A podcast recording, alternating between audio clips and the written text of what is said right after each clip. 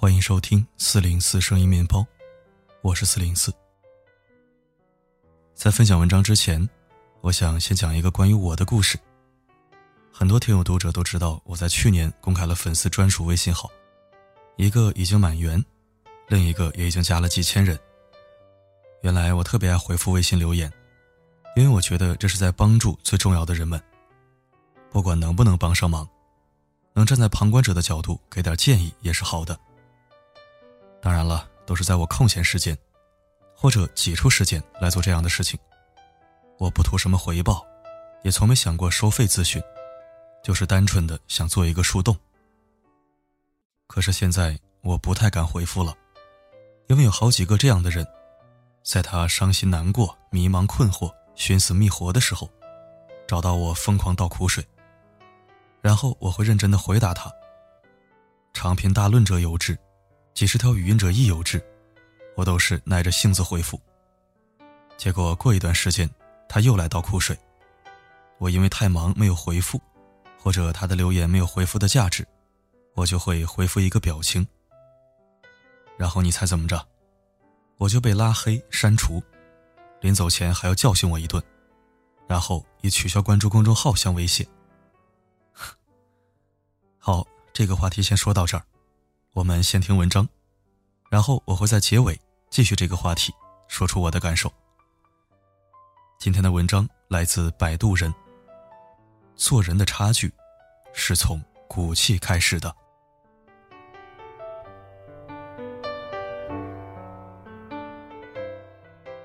我曾经在公众号发过一篇穷人生活很苦的文章，当时有读者留言说自己深有体会，因为在20年前，他家很穷，向一位有钱的亲戚借钱应急，许诺1个月后偿还。亲戚借钱给他们，可是1个月后，他们家竟然又突遭变故，还不上那笔钱。于是亲戚在他们家耀武扬威，说了很多难听的话。我看完这则留言，原本想说，20年都过去了，为什么你能记住亲戚说的那2句难听的话，却不记得当时人家借钱给你的恩情呢？不过想了想，我还是委婉一点回复，肯借钱给你应急的亲戚，就多担待些吧。毕竟我又不是当事人，不知道那位亲戚究竟说了怎样难听的话，让他记恨了20年。我之前看过一部电视剧，讲的是一个血友病患者的故事。剧中的主角在很小的时候得了血友病，每次发病都吐血不止，需要大量输血来维持生命。所以整部电视剧的内容就是，主角吐血，全家磕头借钱，血止住了，全家紧衣缩食还债，然后主角又吐血，反反复复。借钱给他们家的人当中，有一个胖女人，典型的坏角色。这个人怎么坏呢？吐血主角家里很穷，邻居可怜他们，送了一台淘汰掉的黑白电视。胖女人上门讨债，发现了这台电视，大呼小叫，一定要搬走。这个时候，得血友病的男孩说了一句台词：“不就是有俩臭钱吗？”至于当时磕头借钱时的急迫，和借到钱时的感激涕零，他全都忘了。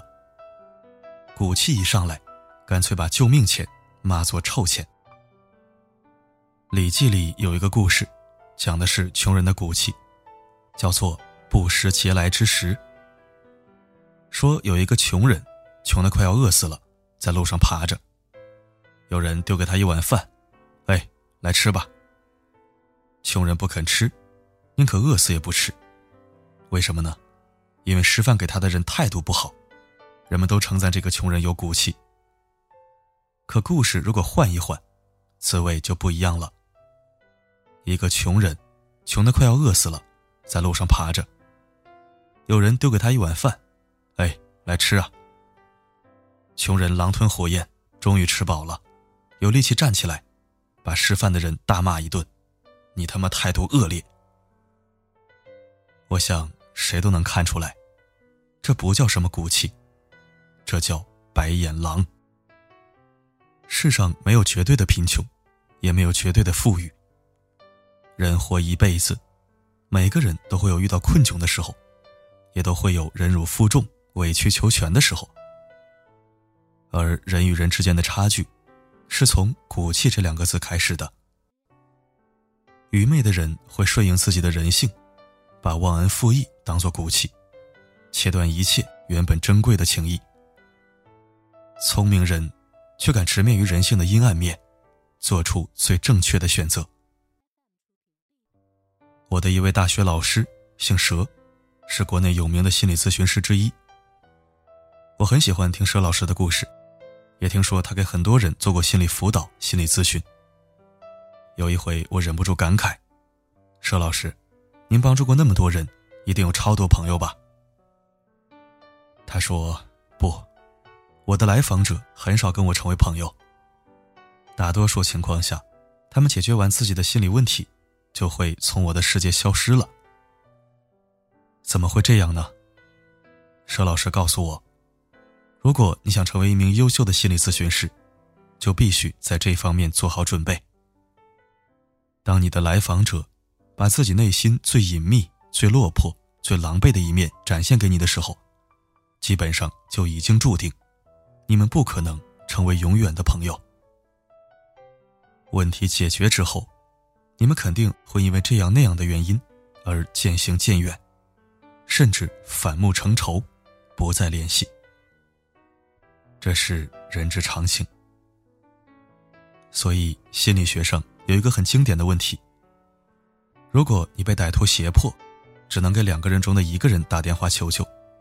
这两个人，一个是你帮助过的人，一个是曾经帮助过你的人，你会打给谁呢？很多人以为应该打给我帮助过的那个人，因为我有恩于他，他一定会感恩戴德，竭尽全力的来报答我。而事实上，你打给帮助过你的人，成功的概率更大。帮助过你的人在你这里的形象是高大的，他会积极去维护这个形象，而曾经向你求助的人，就很可能也是最不愿意再看到你的人。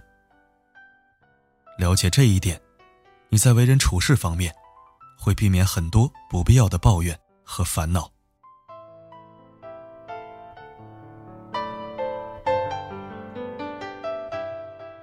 我刚参加工作时候的第一家公司，经常加班，老板的脾气也坏，同事们怨声载道，以背地里咒骂老板为乐。只有一个小姑娘从不参与这种游戏。有人问她，你不痛恨这样的老板吗？她说，我如果痛恨老板，早就辞职了。既然没辞职，就说明我从老板这里得到的东西能值得我在工作上的付出。既然值得，为什么要痛恨呢？10年过去了，如今那个小姑娘果然是当初的一群人里混得最好的一个。倒是那些怨声载道的同事，还有很多留在老地方。一位富翁，老婆又胖又丑，年老色衰，富翁却拿着当宝贝，百依百顺。旁人问起来，富翁老老实实地回答，当年贫困落魄，岳父家是高门大户，把女儿下嫁给我，还给了我第一桶金，我才有了今天的成就，所以不敢不听老婆的话。旁人一听，连连赞他勇气可嘉，有情有义，瞬间成为圈内标杆。你看，人与人之间的差距，真的是从骨气开始的。人生有2种骨气，一种是选择自己喜欢的东西，一种是喜欢自己选择的东西。宁肯饿死也不借别人的钱，是一种骨气。借了别人的钱，绝不介意人家给钱时的脸色不好看，也是一种骨气。宁肯穷死，不给无良老板打工，是一种骨气。应聘了一份工作，从不嘲笑这份工作玷污自己的人格，也是一种骨气。宁肯单身一辈子，也绝不向拜金女妥协，是一种骨气。掏尽家底娶老婆，100年内不骂老婆拜金，也是一种骨气。以上这些，望周至。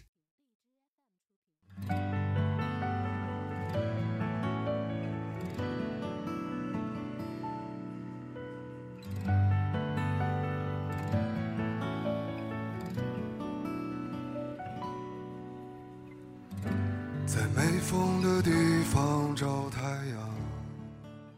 感谢收听，文章听完了，那继续我开头的话题。极个别端起碗吃饭放下筷子骂娘的人，不会影响我对广大真爱粉的重视和继续坚持写作的初心，因为他们都是过客，本来就不属于我的圈子。但是这种事儿多了，也确实会让我不太敢认真回复留言了，因为我不知道是否还有潜在的白眼狼，哪天因为各种原因我没有回复的那么贴心，然后又被怼一顿拉黑，那我图个什么呢？我一天也只有24个小时，我也得为了生计去奔波操劳，我凭什么呢？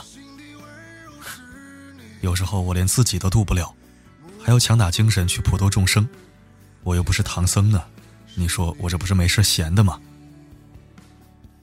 不过吐槽归吐槽，微信的留言我还是会尽量回复，只要我看到就绝对不会无视，除非你竟发一些没有营养的东西，我实在接不下来，那就说我爱莫能助了。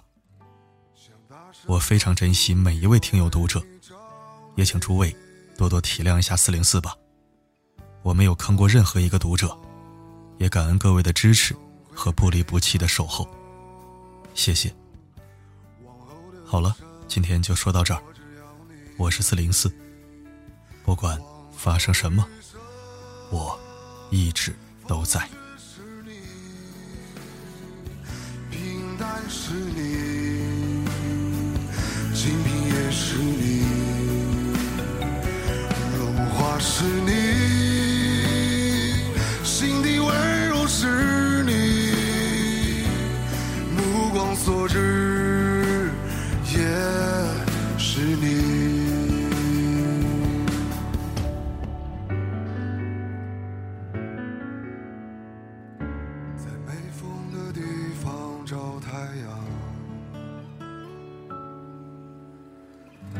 在你冷的地方做暖阳，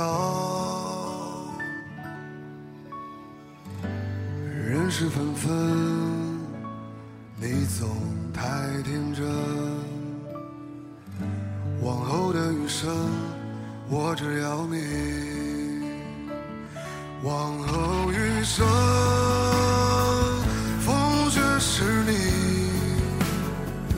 平淡是你。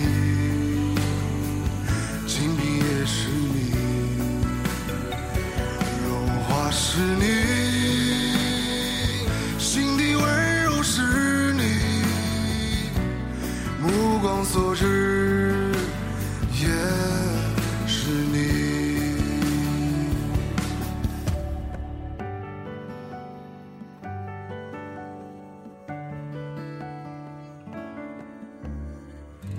想带你去看晴空万里，想大声告诉你我为你着迷。往事匆匆，你总会被感动。往后的余生，我只要你。往后余生，风雪是你，平淡是你，